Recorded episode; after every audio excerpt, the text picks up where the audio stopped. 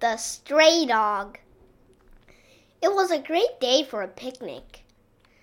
What's this? asked the father. It's a scruffy little dog, said the mother. He looks hungry, said the girl. I think he wants to play, said the boy. The children played with him and taught him to sit up. They named him Willie.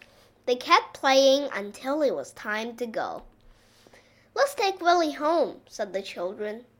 No, said the father. He must belong to somebody, explained the mother, and they would miss him.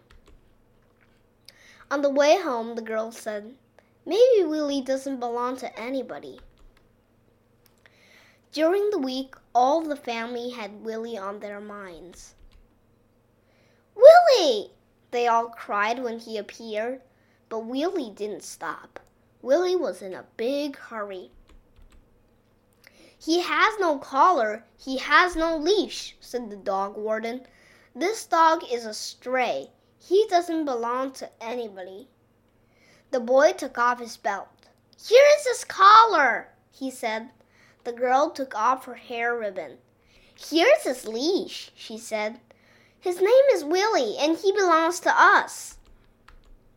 They took Willie home, and after that, they introduced him to the neighborhood, where he met some very interesting dogs. And Willie settled in where he belonged.